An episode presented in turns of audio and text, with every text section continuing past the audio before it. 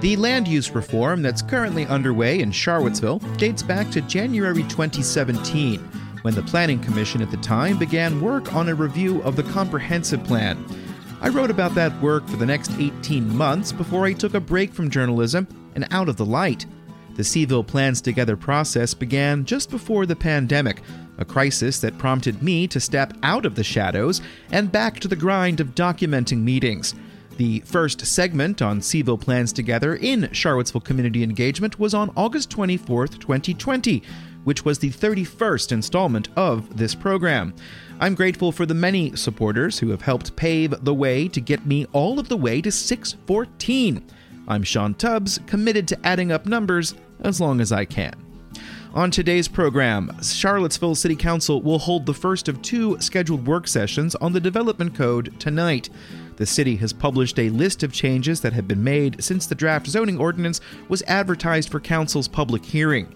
And several dozen people spoke at what may be the final public comment period before council takes a vote.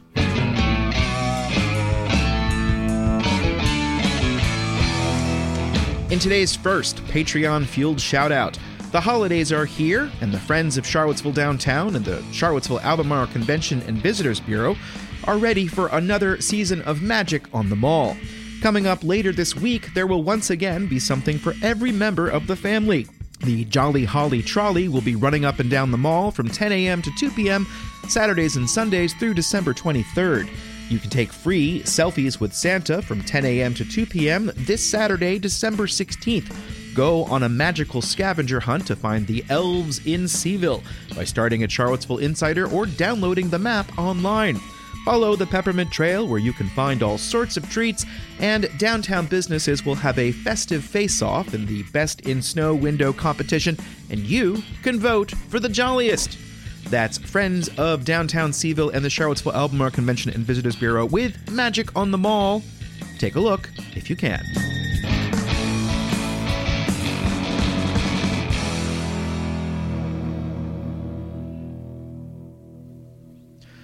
Tonight, Charlottesville City Council will meet at 6 p.m. in City Council chambers for the first of two work sessions, where they will continue their deliberations on the Development Code following last week's public hearing. There is a 19 page packet for the meeting that's worth reviewing for anyone who will be watching tonight. In that memo, James Freas, the city's director of neighborhood development services, says that the memo provides a summary of the design and discretionary review issues and describes potential amendments to the advertised development code. And uh, before getting to those changes, uh, Freas also wrote about the tension between balancing the dense development that's called for in the comprehensive plan and preservation of the city's historic character. One major change sought by council members during their deliberations so far has been the reintroduction of legislative review of projects in the city's entrance corridors. Freas writes that the objective becomes how the zoning and guidelines can enhance the predictability of the outcome while still accomplishing historic preservation. Go ahead and read all that stuff. Freas and his staff are recommending several additions for council to consider in their deliberations. There are also questions for final consensus. There's a whole lot of material and a lot of questions before council, but I'm going to go ahead and skip ahead to the public hearing because we're getting very close to the deliberations. Staff will also be prepared to answer questions about utilities, as we're going to hear in a moment that topic did come up. But what impact will testimony from dozens of community members have on the final form of Charlottesville's new zoning code? On December 5th, 2023, Charlottesville City Council held their required public hearing for the generational shift in land use rules. There were no introductions about the C-ville Plans Together initiative and no descriptions of just what the new development code will do. Charlottesville Mayor Lloyd Snook got right to the point before asking City Council Clerk Kyna Thomas to read the name of the first speaker. So, thank you all for coming. Ms. Thomas, who's first? Our first speaker is Dr. Dan Miller. This is where I admit I cannot write every single part of the entire public hearing. I also confess I used a transcript generated by the group that goes by the name CRP C-ville, a transcript that you can review in a link in the newsletter. A major reason for the new development code is to increase the number of places where people can live. Dr. Dan Miller said he feels the residential A and residential B categories will do just that, but he's not sure about the third tier known as residential C. I think what RC will do is take people like me um, who, who don't need the extra handout, the extra cash uh, that this will, will give me um, uh, by making my property more valuable than my neighbors. And I'm asking um, uh, you guys to not make that decision because I don't need that help, and I don't think that picking winners in that way um, that will be able to sell out their property to develop commercial light style buildings um, will facilitate equity in housing. Tyler Miller is a member of the Tree Commission who spoke as an individual. If we're talking about equity, you know, this this meeting um, it should be at one o'clock on a Saturday. Uh, you know, I, I, work in tech. I'm going to go home and, and, work some more after I leave here. Um, I was lucky enough to be able to take the time off to be here, um, but a lot of people can't. Landscape architect Martha Dunley pointed out a loss of tree canopy means fewer places for non humans to live. We need more housing for humans and habitat for wildlife. Both are essential for our survival. Several people expressed concern that more people will come with a need for more government services, including infrastructure. We're going to hear in rapid succession here from Belmont resident Sharon Kelly and Mark Cavett. High cost infrastructure improvements and repairs require imposing a significant new tax burden on all residents, including renters, causing financial distress and possibly displacement. There's been no clear presentation, or shall we say, representation regarding this new tax implication to the public. The profits only go to developers while we're left paying the infrastructure costs or being forced from our homes. The goal here is not only to build more, to tax more, but also to increase the market value of your lot as per what can be built there. This will result in higher assessments and higher taxes for all of us. So that's six speakers so far, and the seventh continued in the same vein. Here is Roy Van Doorn.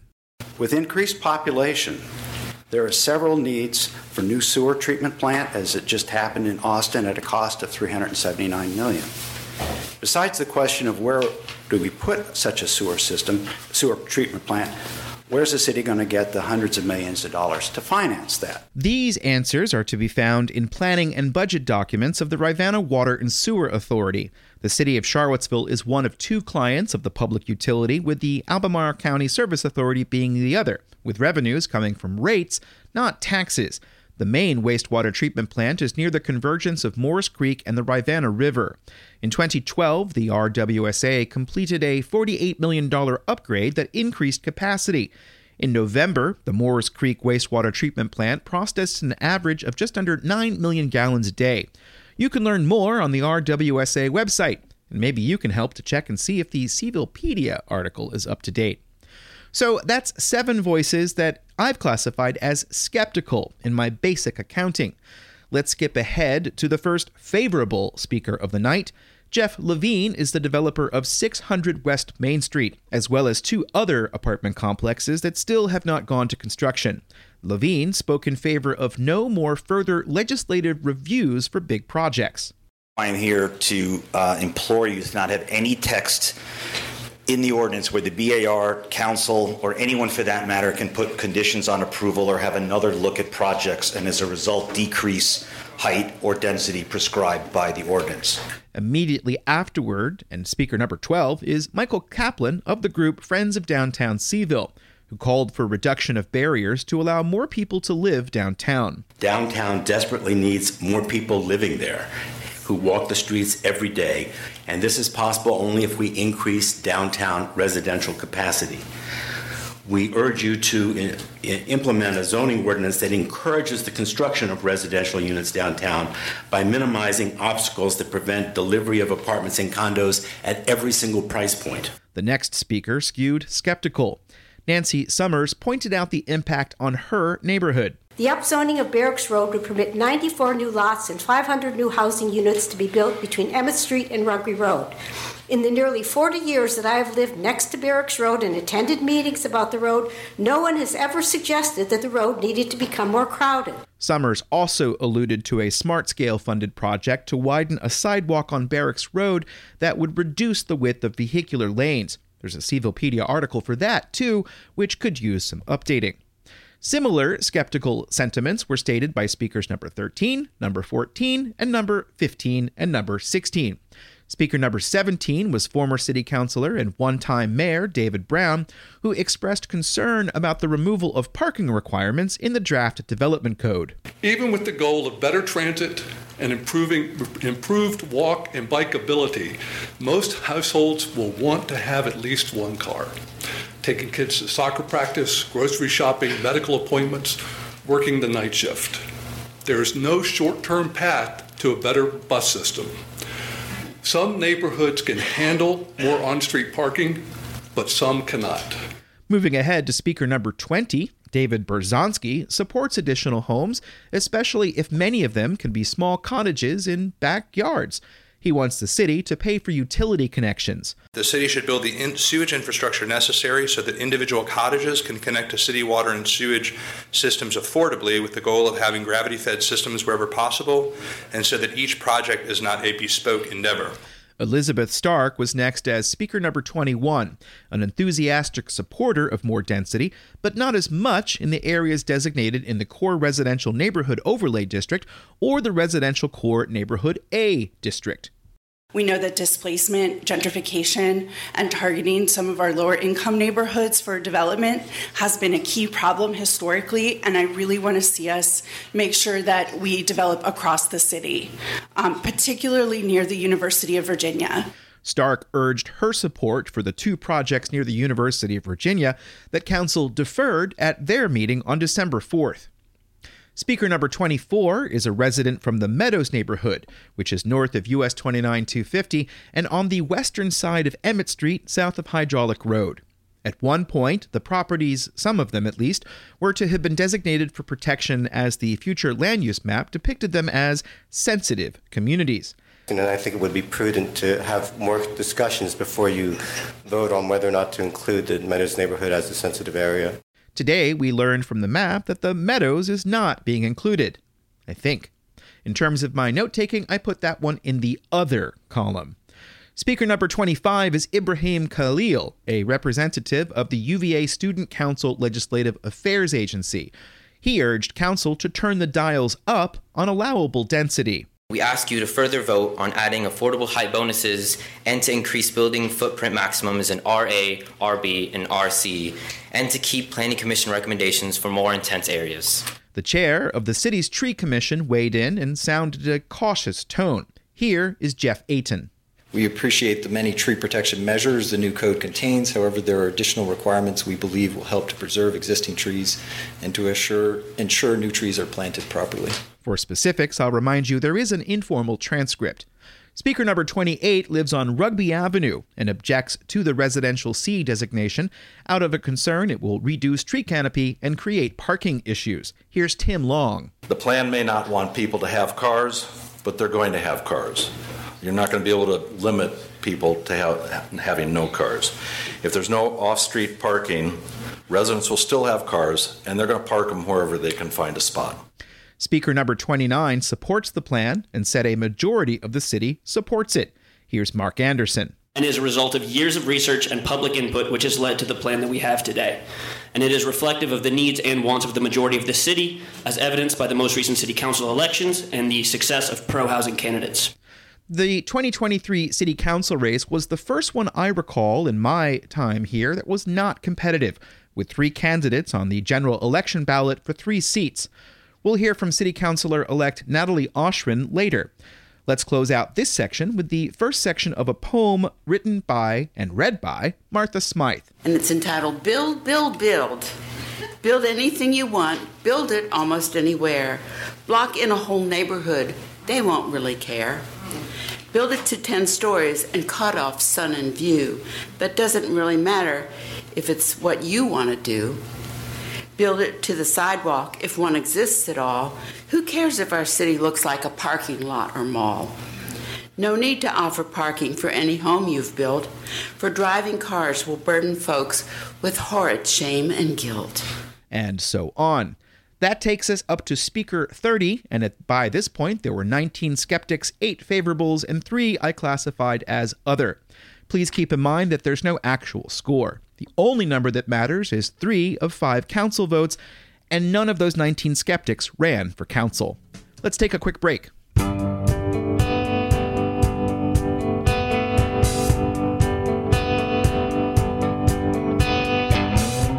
You're listening to Charlottesville Community Engagement, and it's time for another sponsored message. From Crozet to Barracks Road, the downtown mall to the shops at Stonefield, and everywhere in between, Albemarle County and Charlottesville's offices of economic development encourage you to buy local this holiday season. Buying locally supports our neighbors and community members and makes a big impact for our local economy. Local businesses are more likely to reinvest in our community, and their goods and services contribute to the unique character of our community. Learn more about how you can support local business at showlocallove.org and on socials at Buy Local C-ville Albemarle.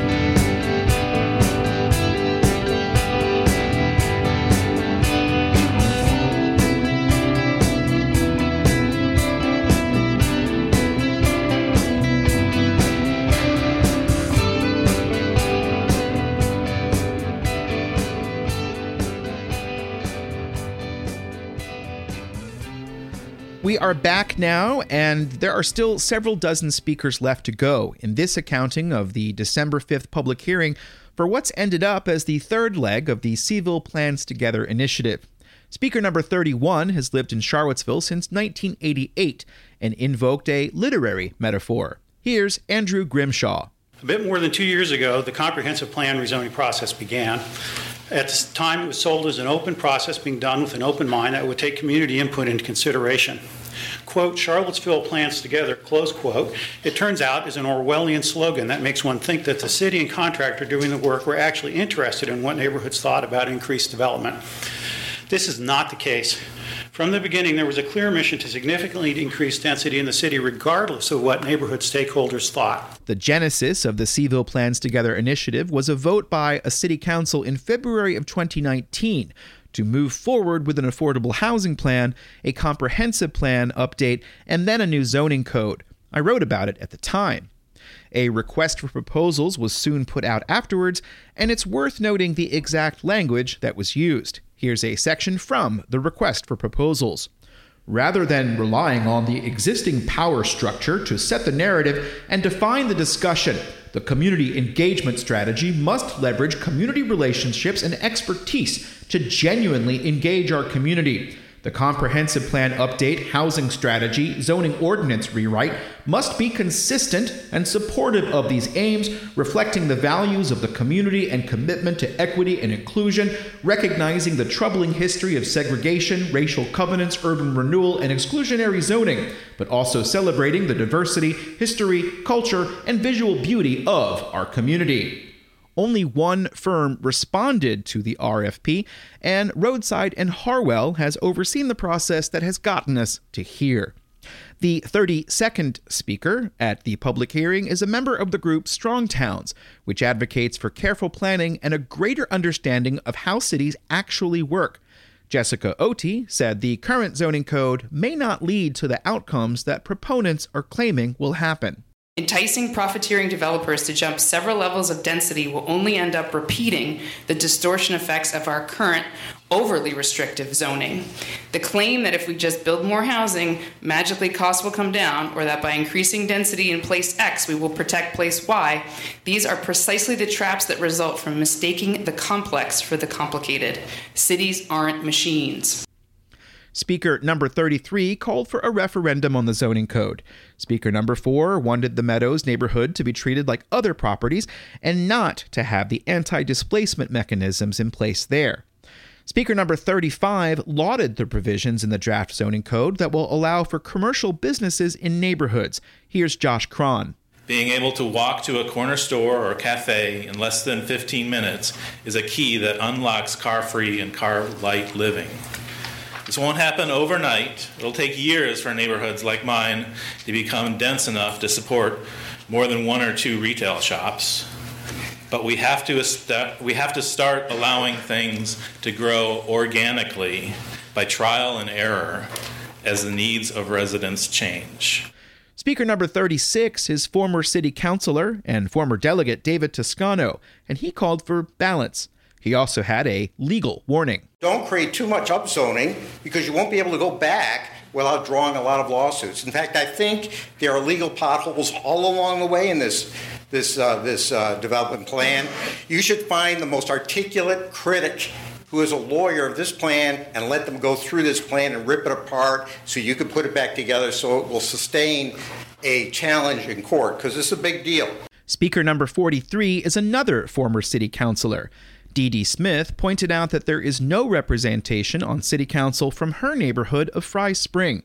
She said a section of Monte Vista Avenue that's been designated as residential B doesn't make sense. I, it, it, it doesn't even make sense. I mean, if you look at it, and I encourage you to look at it, first block of Monte Vista, it, it, it's, it just doesn't make any sense that it should be upzoned. Sadly, this arbitrary pattern is repeated throughout the so- southwest side of the tracks. A huge chunk of the city that hasn't been given any voice by any of you, by any sensitive areas. Smith said one solution for her would be to zone all residential property the same. Speaker number 45 is the current president of the Rose Hill Neighborhood Association, and she asked for more properties in that neighborhood to be downzoned to become RNA rather than residential B.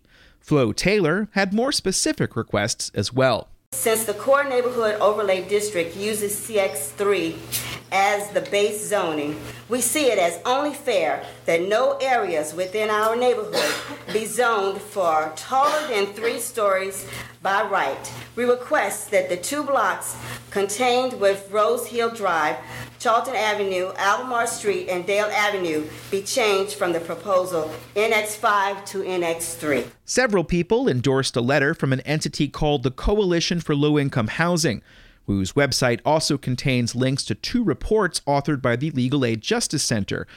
Others endorsed materials produced by the group Livable C-ville. After speaker number 50, more people who had signed up had either left or opted not to speak. At one point, there was a bit of confusion, and there were two people numbered number 66. Speaker number 69 makes part of his living as a small developer in the community. Oliver Platts Mills called on the city to upzone the city so more people can live here. He's a member of the board of directors at Charlottesville Tomorrow, and the organization's website lists him as the owner and operator of a small real estate company called Sixth and Dice LLC. I also have some experience um, having renovated a number of houses, taken multifamily houses and up, upgraded them to include more units, um, and acting as a property manager, renting small units in Charlottesville. The demand um, is incredible. The work appears lucrative too. In the past two years, Platts Mills has sold two properties in the city of Charlottesville. He had purchased 338 10th and a half Street in the 10th and Page neighborhood for $90,000 on September 11, 2012. That's well below the $178,200 assessment for that year. On May 24, 2022, the property sold for $550,000. On January 17, 2017, Platts Mills purchased 326 10th and a half Street Northwest for 90,000, also below assessment. This property, with two units, sold for $510,000 on July 28, 2023. Platts Mills is the registered agent of at least four other LLCs that own property in what the future land use map regards as sensitive communities. Stay tuned to my property transactions to see if those properties are sold in the near future. Skipping ahead, attorney Valerie Long was speaker number 90, though by this point the number of dropouts had increased. Long said she supports the draft zoning ordinance but urged council to reconsider limiting heights and entrance corridors. There are a number of zoning districts that um, involve parcels that are located adjacent to entrance corridors where the current ordinance allows heights that exceed five stories already. And so by proposing, with that proposal, the building heights would actually, the limits would be less. We've heard from two former city councilors so far. Now let's hear a future one. Incoming City Councilor Natalie Oschrin was one of three candidates on the ballot for three seats in November.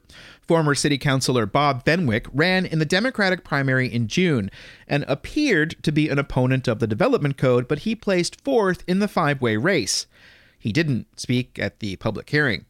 Oschrin said she ran on a campaign to increase housing and transit. The displacement and high prices we see now are a product of the current system, and we are indeed 70 years behind in creating new homes and opportunities.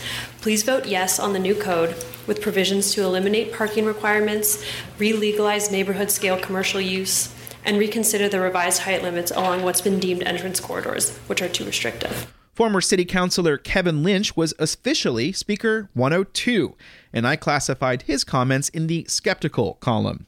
He said opening up the market to development will not have the outcomes that proponents have claimed. What I see in this plan is a house flippers mecca.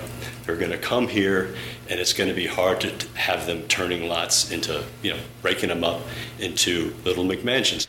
The final speaker is Sam Gulland, who I put in the favorable column. I'm excited about RA replacing the R1 zoning districts. Um, I think you should be able to build a duplex. I think you should be able to, you know, operate a business on your land. I think those are good changes. I'm excited about increased density in some places.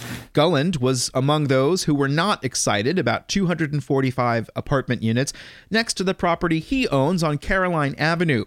Earlier this year, he challenged a city rolling before the Board of Zoning Appeals regarding Zero East High Street, a ruling that is moot now that Council has paid $5.9 million to purchase the property to keep it from being developed.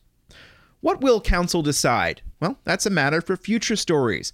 What will the impact of the Development Code be? Another set of future stories. It's my belief that this community will need dedicated reporters who will cover the details in a way that allows people to get past the slogans and into the granular. Thanks to your support, I hope to be among their number. And speaking of numbers, my final score on the public hearing was Skeptics 36, Favorable 52, Other 6.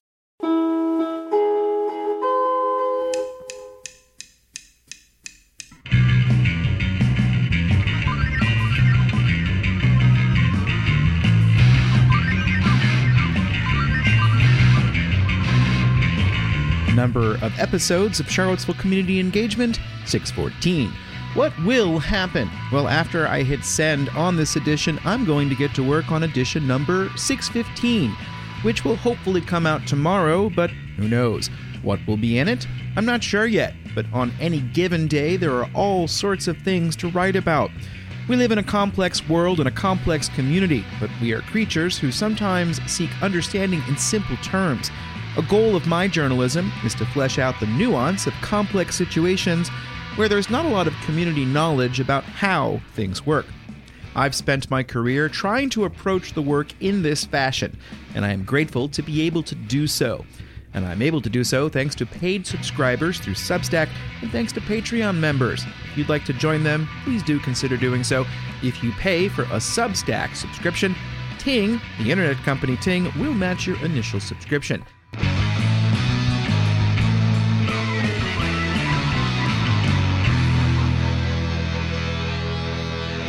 Thanks, Ting, and thanks for listening on to 615. Goodbye.